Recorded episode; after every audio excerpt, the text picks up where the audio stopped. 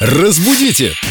Далее! Сейчас все одержимы успехом, достижение успеха — это какая-то навязчивая идея у всех и у каждого. И как раз Виктория Полякова, ну, м- мало того, что она олицетворяет собой успешную современную молодую женщину.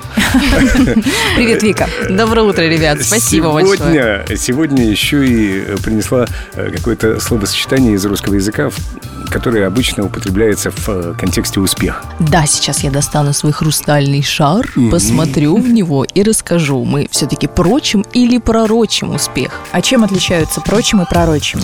Там есть небольшой нюанс в, именно в употреблении этих слов, потому что пророчить – это все-таки предсказывать, как вот если гадалка со своим шаром или на картах Таро, и вот она посмотрела, что там выпал у вас, какой козырной валет, и сказала, что вас ждет в будущем.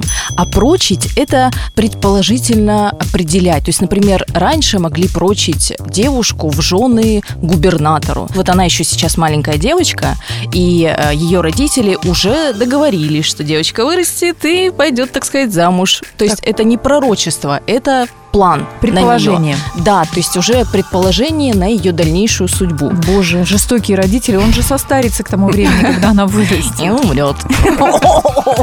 Вот какой план был у родителей. Лена. Слегка меркантильный, конечно, но что поделаешь. Деньги на дороге не валяют. Если так прочить, то да. Вот теперь мы поняли разницу между словами «прочить» и «пророчить». Прочить это предполагать, а пророчить это предсказывать будущее. Да, да, все верно. Спасибо тебе, Вика.